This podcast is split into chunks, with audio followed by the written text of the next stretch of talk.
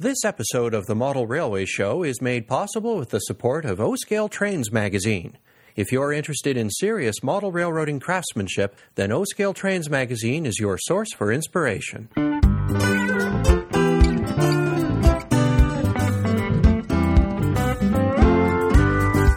To the Model Railway Show. I'm Trevor Marshall. And I'm Jim Martin. Thanks for stopping by. On today's show, whither goest model railroading? Or, more to the point, if you're a mass market manufacturer, whither do you go to get your products made? Do you ship production overseas to keep manufacturing costs low and model railroad products cost competitive? Or do you trust in the willingness of your customer base to pay more and keep manufacturing jobs here at home? We're going to explore both points of view on today's show. Later, I'll talk with O Scale Trains editor Joe Giannovario, who thinks it's time to repatriate some of our model train production. First, though, let's put the issue in context as Trevor talks to a well known central Vermont modeler who used to work in publishing and manufacturing. At one time, the United Kingdom was known as the workshop of the world.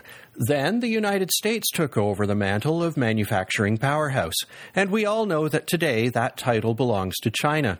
This has been great for the hobby in many respects. We have been able to purchase remarkably detailed, ready to run models at incredible prices.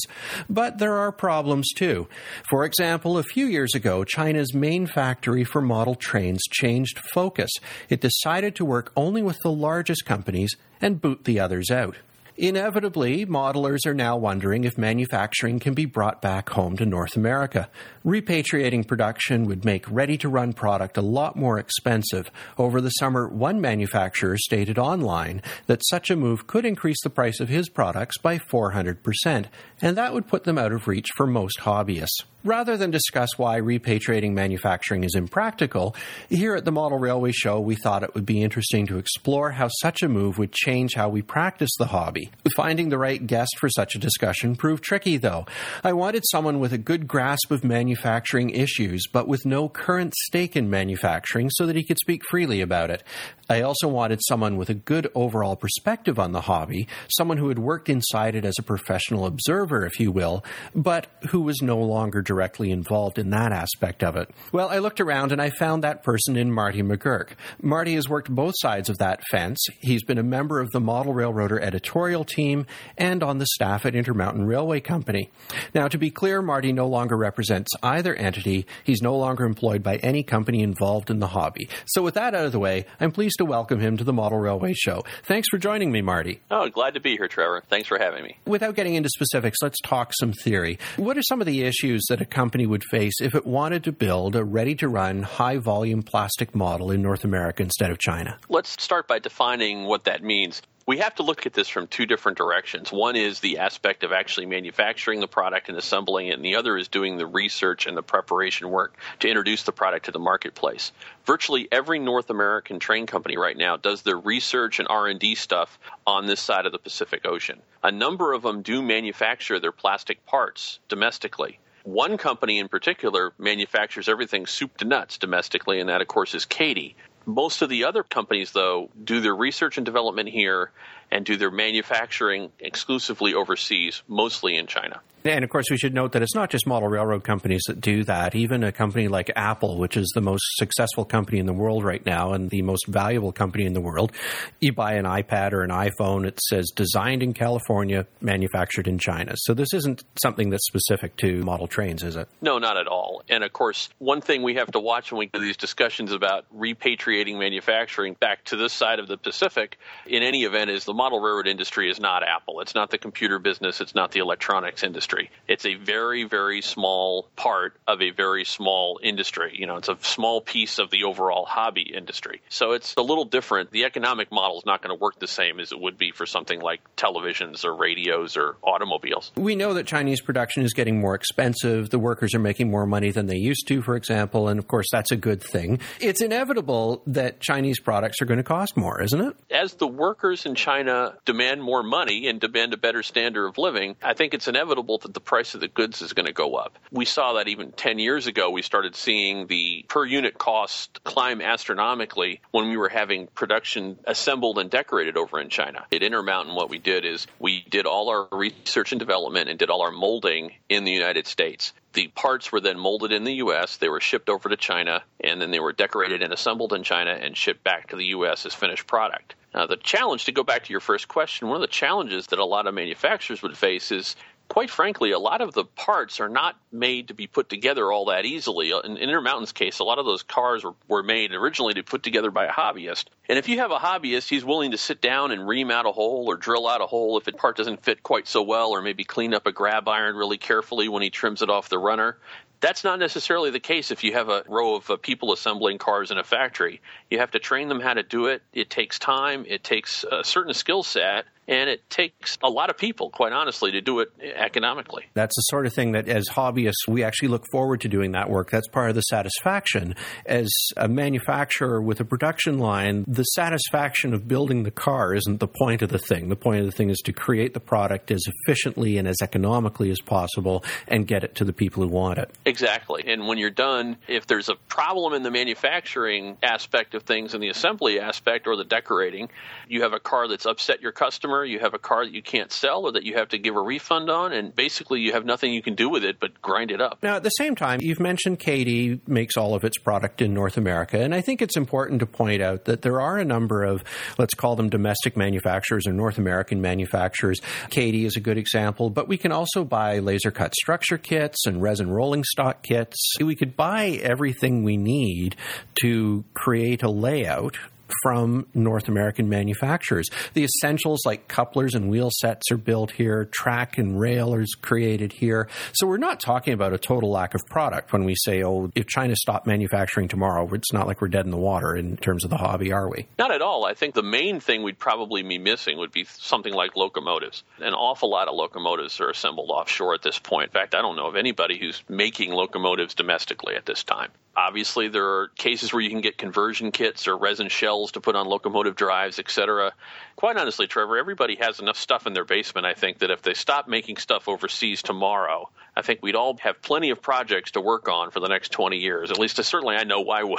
And I would too. I have a cabinet of shame full of products that I haven't built yet, and I really do have to get to them. What would this actually mean for the hobbyist then? Would we be looking at fewer examples of ready to run and more kits on our layouts, or maybe have to look at building smaller, more manageable layouts because we're spending more time on each thing? I'm thinking like the way Ben King, who was covered in Model Railroader a lot, managed to keep himself entertained for what 30 35 years on a layout that was three feet by 12 feet something like that? About that yeah. Ben certainly got a lot of mileage out of that layout. I think the answer to your question is probably both of them is yes. All this ready to run stuff that we've had in the last 15 or 20 years really has done a couple of things. One thing, a good thing that it's done for the hobby is it's made it possible to build very large layouts relatively quickly, which is something that we weren't able to do before. And to have equipment that worked pretty well and take it out of the box and put it on the track and it works. And that's not a bad thing. Perhaps the problem or the downside to that is that after a while, everyone's layouts start looking the same you know, when you start seeing examples of, especially with things like ready to run structures. I can handle, I guess, ready to run locomotives and freight cars, but when I started seeing pre weathered, pre built structures, I thought, where's the creativity in that? But these things sell, so people obviously there's a demand for them. But I think overall, if production gets reduced in China, or more importantly, probably what's going to happen is not that production is going to get reduced or that the manufacturing is going to completely come back to the U.S. and Canada. What's probably going to happen is prices are going to go up significantly. You have to buy the plastic. Plastic has got a large component of oil. As you might know, oil is not cheap. The second problem you have is that you have to ship this stuff back and forth, ship parts to China and ship finished parts back. That's not inexpensive. Shipping costs are astronomically higher than they've ever been because of fuel costs, among other things. There's a lot of things that seem to be pointing to the prices are going to start inching up, and manufacturers are going to get very, very careful about how much of something they make and what exactly they make. And they already have We've seen a radical increase in the amount of pre-ordering that goes on, producing two pre-orders as opposed to the old days when a manufacturer would just run 5,000 of everything and know that eventually it would sell and he was willing to keep it on his warehouse shelves. Now, if he can't sell it in some period of time and it varies by the manufacturer, he doesn't want to make it because he doesn't want to be stuck with it because he needs that cash to pay for the next run of products so that he can make payroll. And of course, as we have more selection, which is a good thing, there's more opportunities for us to spend our hobby budget. And I remember one manufacturer talking about the fact that if he made too much, people would buy the, let's say, the one or two cabooses that they needed from his run, but that was it. The next month, they were going to spend their money on the next new product that came out. They weren't going to come back to him and buy more cabooses. So he really does have to build to what he can expect to sell quickly and then take that money and get it into the R&D cycle to create the next product that's going to attract the customer. Well, exactly, because remember the, the way the economic model works, it's very similar to the way the brass market worked years ago. When you order a production run from China, before it leaves China, you have to pay for the production run. So there's anywhere from, depending on how you're bringing it back to this side of the Pacific, four to six weeks to 10 to 12 weeks that you're not going to be able to actually send that product out to your dealers and your customers and generate revenue from it. The explosion over the past 20 years of affordable, beautiful ready to run has made it easier for people to build top quality layouts. But some would argue that that's come at a price, that we're losing some of those traditional hobby skills. What do you think of that argument? I think it's true. I think what it really amounts to is we probably have more people building layouts now. And I'm not sure that if they were around, if we were talking the time period when you had to build everything yourself and when getting a car to roll down the track was an accomplishment or finishing a structure meant having to build all the windows yourself from scratch. I'm not sure a lot of those people that are building these layouts nowadays, I'm not sure they'd be in model railroading. But I guess on the other hand, if the cost of ready to run becomes more expensive because of the cost of oil and the cost of higher wages in China and things like that, maybe we'll be more selective about what we purchase off the shelf. And with those smaller layouts, maybe devote more time to doing some things like scratch building our structures, or we'll buy the ready to run locomotive and we'll work on building our skills to build resin freight car kits, for example. Is that a possible solution to some of this issue? Oh, I think so. A lot of layouts I see nowadays, you can tell when you walk in there where the modeler puts his emphasis. And I guess it's kind of a nice thing that the one thing you can buy wonderful products for, but you can't buy off the shelf is scenery. You can buy great stuff for scenery. We've seen an explosion in wonderful scenery products in the last five to 10 years. And ironically, that don't come from China, they come from Europe. And some of these products have been around for years. They're just now, in the last few years, have kind of come into the forefront in North America.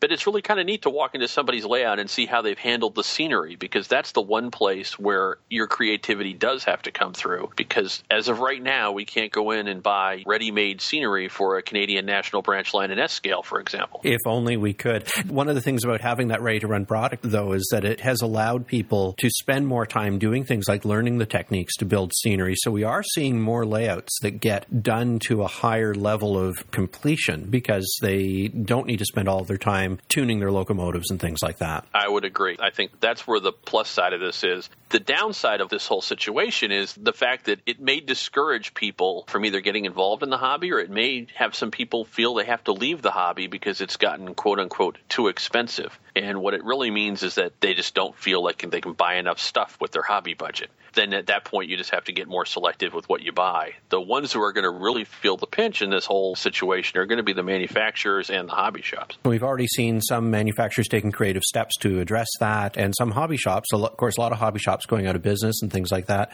I'm sure that everybody can agree that it's in our best interest to attract more people to the hobby. I know you and I would agree that having solid skills in things like building structures or building rolling stock from kits is one of the ways to do that. You get that satisfaction of doing something yourself. But for people who are new to the hobby, that presents a hurdle for them to get into the hobby. Of course, people have always done that, but now we're used to having people coming into the hobby because they've been able to buy stuff off the shelf. Is there anything that more experienced modelers should maybe be doing to help get new people into the hobby, recognizing that maybe the ready to run product isn't going to be as plentiful or as affordable as it has been in the past? Well, I think one thing that is missing in this whole ready to run or nothing kind of approach that we seem to be taking is there's very little in the middle The old days of you had to learn how to put a basic freight car kit together are long gone. Now, I don't think you get a lot out of building a basic Athearn boxcar kit, for example. You do learn some basic skills and you can make some basic improvements to it without facing this ominous task of opening up a box of resin parts and not knowing what any of them are for.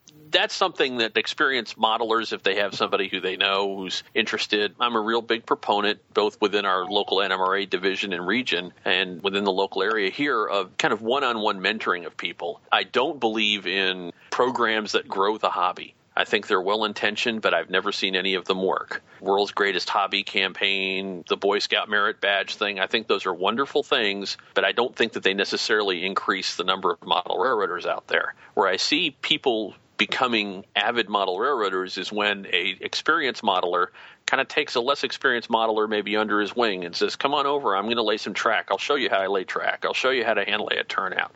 I'm going to be weathering some freight cars. Come on by. I'll show you how to use the airbrush." It's almost like doing a one on one clinic with someone. So the lesson here is if you see someone in the hobby who has shown an interest in that stuff, but maybe is hesitant, you need to embrace that and say, come on over and let's work on this together. I think we're going to grow the hobby one modeler at a time. What about some of the other things that we can do? I mean, we've got all this great media available to us now. There's podcasting, YouTube, DVDs, books, online materials that could demonstrate techniques to new modelers. Is that something that we just need some champions to get in there and start producing some things to help some of the people who maybe can't find an experienced modeler in their neighborhood? Oh, I think so. I think we have several people that are doing a great job on that. I'd like to see more people self publishing books, I guess. I don't know that necessarily has to be a book, but some sort of self published PDF, similar to the kind of stuff that Dave Frary does. And then, of course, there's a number of people that are making DVDs and stuff. The one thing you have to watch with that is that you want to make sure if you're going to do that, that at least it's clear, it's well lit, it's presented in such a way that the camera's not waving all over the place. You want it to look good and want it to look professional. And you want people to come away from it going, wow, I got some useful information out of it, instead of coming away going, wow, that guy really has shaky hands. I'm reminded of one really good example. It was Evergreen, the styrene people, produced a book by Al Armitage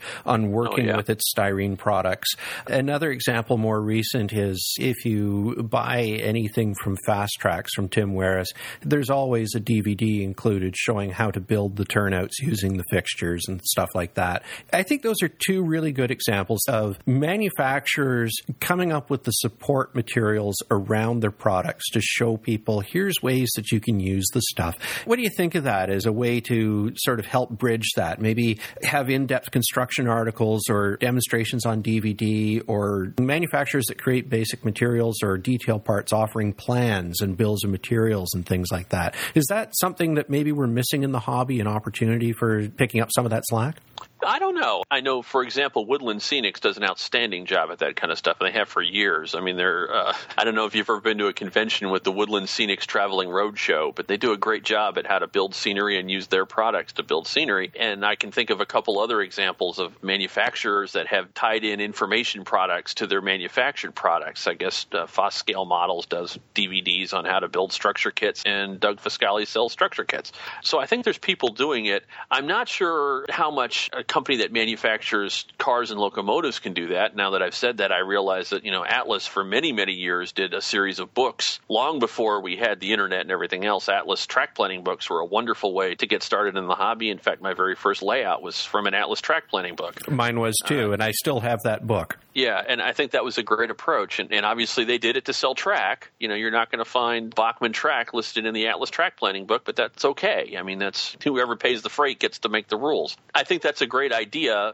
I think it would be wonderful to see some of these manufacturers do maybe a DVD or something on how to weather their freight cars or how to maybe do some additional detailing on it the risk you run there, of course, is if you start talking about changes to make to the product, then it calls into question the value or the validity of the base product. So that would be my concern there. I mean, why should I do a DVD on how to improve my 1937 boxcar when you just paid $28 for that? Isn't that already great as it is? And so that would be the question you'd run into. I guess I was thinking more along the lines of some of the manufacturers not in the mass production game sort of stepping in to fill maybe that void. People can't buy as much product off the shelf because their hobby budget doesn't extend that far, then this is an opportunity for some of those other manufacturers to say, we have a rolling stock kit. You have to build it, but here's a DVD that sort of explains how to do that or some of the best practices, that sort of thing. Like Al Westerfield's old uh, Here's How I Build a Resin Freight Car DVD? Yeah. And of course, people do this at clinics, at RPM meets and things. They're talking about working with their kits.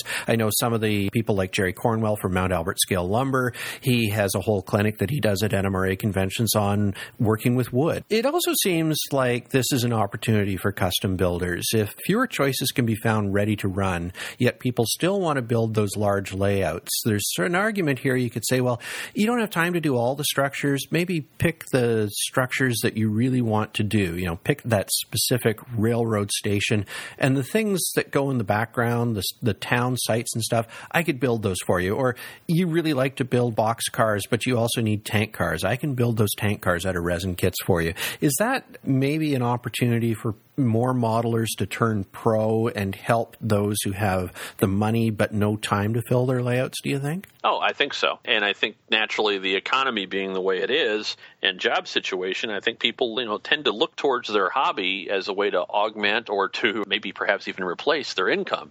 Now they might do it as a temporary thing and it turns out to be such a great approach for them that they stick with it and stay with that. I know a number of model railroad manufacturers nowadays that started as a temporary thing because that individual was out of work and needed to do something to make a few dollars and they found a niche and they've stuck with it there's certainly places where people, if they have a focus and they have a particular skill set and a particular ability, comes immediately to mind is building resin freight cars, uh, Elgin Car Shops, you know, Pierre Oliver. I think that's a very good example of somebody who's taken a very focused aspect of the hobby, a product that he's very familiar with, and it's something that it's easy to ship, it's not difficult to deal with. There's a whole bunch of pluses to doing that. Getting a layout custom built is a completely different animal. I'm not sure we're going to see more of that, but I think having people build elements of layouts for other people or saying, hey, I can build structure kits or I can build freight cars or I can put decoders in locomotives, I think there's a lot of that going on. And that may be a way for people who still have the means to do large layouts, but if we didn't have this choice of Ray to run stuff, they'd still be able to get what they wanted. So really, there isn't a huge message of doom and gloom here, is there? I don't think so at all. No, I think the hobby will change, it will evolve, but you know, the hobby 10 years ago wasn't the same. The hobby 20 years ago wasn't the same, but it's still a great hobby and it's still a great way to spend time and exercise your creativity. And I firmly believe that. Let's end on a personal note here. You're working on a large layout. It's based on the central Vermont, and we'll have a link on the modelrailwayshow.com to your blog so people can see what you're doing.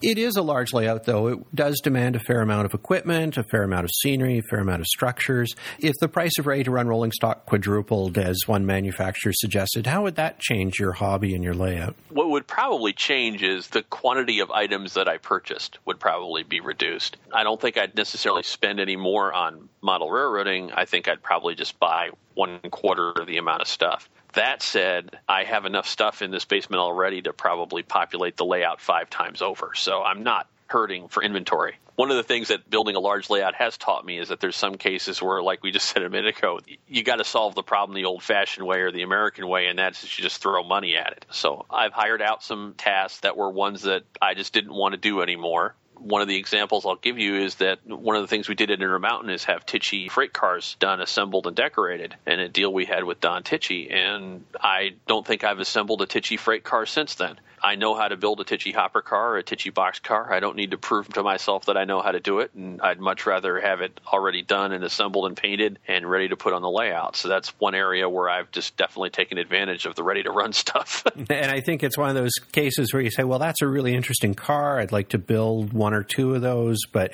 if you need 20 or 30 of them for a layout, then you might want to have someone else do all that repetitive work, right? Exactly. Yeah. That's exactly it. It also sounds like it wouldn't actually be a bad thing for you if less product was available. It would it would just be a different thing, wouldn't it? And as you say, it would encourage you to get at the warehouse in the basement under the layout and start building some of the kits you already have. Oh, exactly. Well, you know, keep in mind, Trevor, too, uh, Central Vermont is not exactly Union Pacific or Pennsy. It's not the first railroad that everybody makes something, says, gosh, we got to do a Central Vermont prototype. I wish that they would, but they don't. So it's pretty much been a hunt and peck existence for Central Vermont modelers anyway, all along. Just to take that back to an earlier thought, we were talking about how layouts with a lot of ready to run product on them tend to start looking the same. You actually get an advantage out of this by picking an unusual prototype like the Central Vermont, in that you're going to be forced to do a layout that doesn't look like everybody else's, aren't you? Exactly. And that's one of the advantages to it. And that's one of the reasons, you know, for a number of years I was doing a true freelance railroad. And what I started finding was it got way too easy to go through the Walthers catalog or through Model Railroader and go,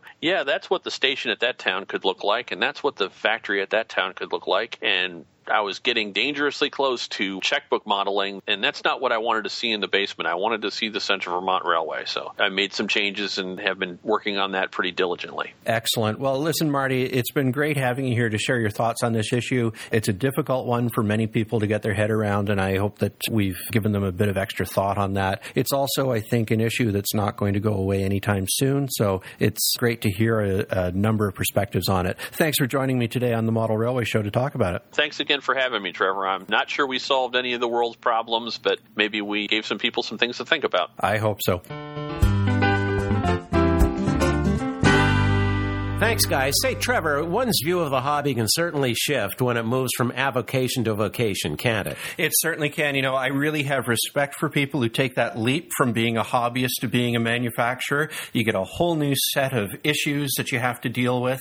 Anyone who complains and says, well, why doesn't a manufacturer make this or make that? They should probably go ahead and try to make it themselves as a commercial product and see how they feel about it afterwards. And then be very happy about returning to their basement and maybe scratch building the thing instead of waiting. Well, yes, and I was going to say, you know, one thing that occurred to me when we were preparing for this show is that you and I are both working in S scale right now. In fact, I'm celebrating one year of working on the layout. Congratulations! Thank two celebrations actually, because two years back from this show, we started this show. That's right. You yes. started this show, and welcome to me aboard. And of course, our buddies Otto, David, and Chris. But yes, it has been two years since we've done the Model Railway show. But what I was going to say about S scale is we're sort of forced to do a lot of things by ourselves anyway. There isn't a lot of ready to run available out. You don't walk into the local hobby shop and get it, that's for sure. So some of these issues don't affect us as much. We'll simply shrug and we'll either build it or do without it. But I think newbies to the hobby and those that are in the big supply scales like HO, where there's plentiful stuff, they feel it more perhaps when they Yes. can't get what they want. And I think the other issue that we have to think about as modelers is that more experienced modelers may say, well, that's fine. I've got everything in my basement. It's about time I started building the stuff in the home hobby mm-hmm. shop. Or they say, that's fine. I can scratch build it. But if we want to attract more people into the hobby, the people who are just getting into model railroading, it's a steep learning curve Yes. to learn to scratch build and, things. and not just increasing the supply, maintaining what we have so that they can get that foot in and get started. Speaking of getting started in this hobby, uh, this is a quick plug for a show coming up. Uh, Charlie Getz, the president of the NMRA, is going to be talking uh, about an exciting new museum project to introduce people to model railroading. That's a couple of shows up the pike. I, yeah, I'm looking forward to that. well, just a reminder wherever you live, you'll find the Model Railway Show in the domestic aisle. And you can pick the packaging that suits your needs. Facebook, iTunes, podcast.com, and podfeed.net. Heck, you can even click directly onto our show from our homepage.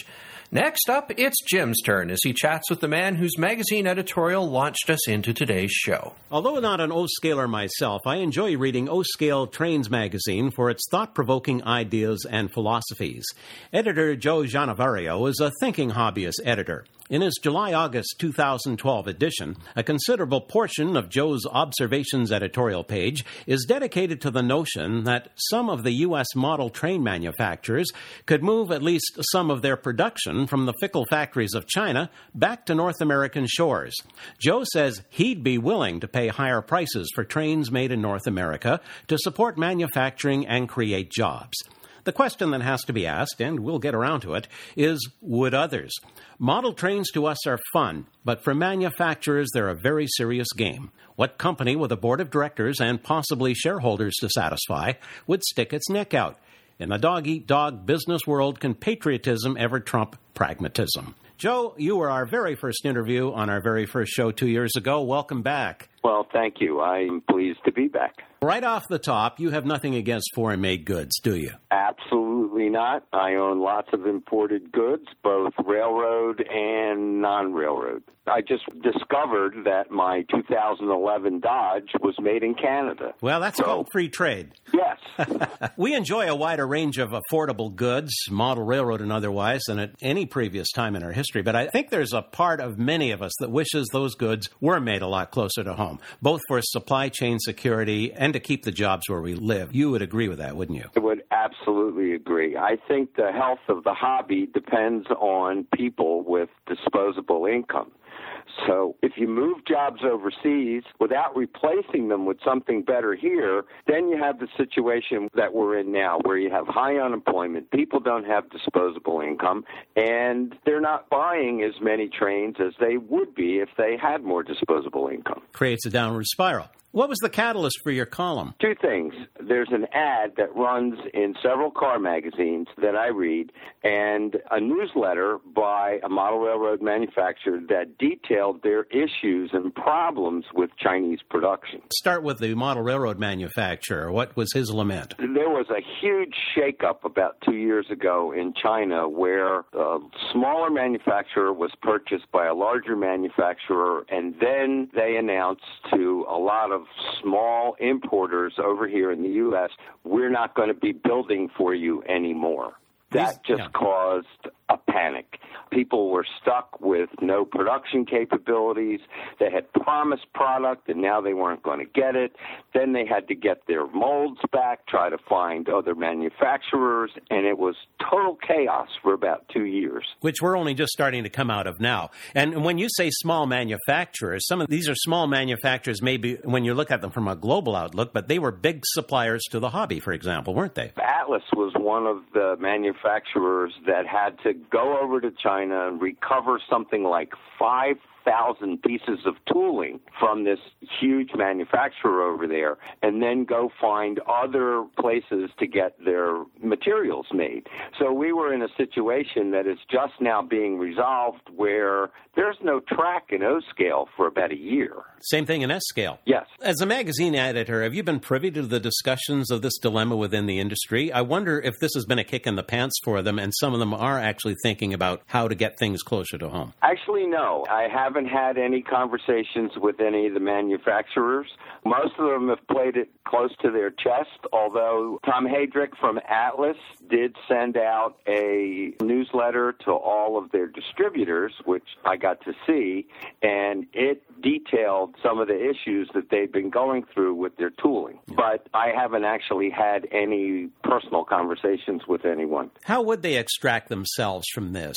You look at the cost of labor in China and the difference here, and I think that was the nub of the editorial that got you going. The cost of complex train models would just go too high for the average model railroad consumer. That's what's starting to happen and already has happened. For example, in Atlas's case, their turnouts are now close to a hundred dollars a piece. Oh, these are Chinese-made turnouts. Chinese-made turnouts. So you're now, saying the cost of labor in China is now actually starting to impact? It's not just cost of labor; it's also materials. Certain strategic materials, the prices have increased 300 percent. Anything that has a magnet in it for example, like a motor, is going to end up costing more money. So it's not just labor, but material costs. Plus, China's having problems right now with energy costs, and that all ripples down the chain. I think this is kind of a sociological question next. Well, you and I and a lot of others decry the exporting of jobs for cheaper consumer goods. Do you really think the larger general public in the U.S. and Canada actually has the will to spend more or settle for less to keep their neighbors and themselves and jobs? It's a complicated issue and there's always the desire to pay less for more. But I think you end up with a false economy. So we have and, to realize the party's over, in other words. Yeah, I'm talking about in general now, general goods, not model railroad goods, but in general goods coming from China, what I've seen is a lack of quality. So they don't last as long. And I'm talking about just simple things like socks We buy socks at Target. They don't last more than two months before they start to wear out. These are socks that are made in China.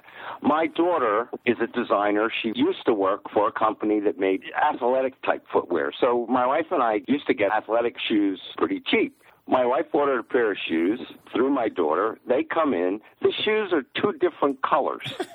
I asked my daughter why. She said because she can't get the Chinese to understand that you have to make one pair of shoes from the same piece of leather. What do you want to pay for? Do you want to pay for better quality stuff?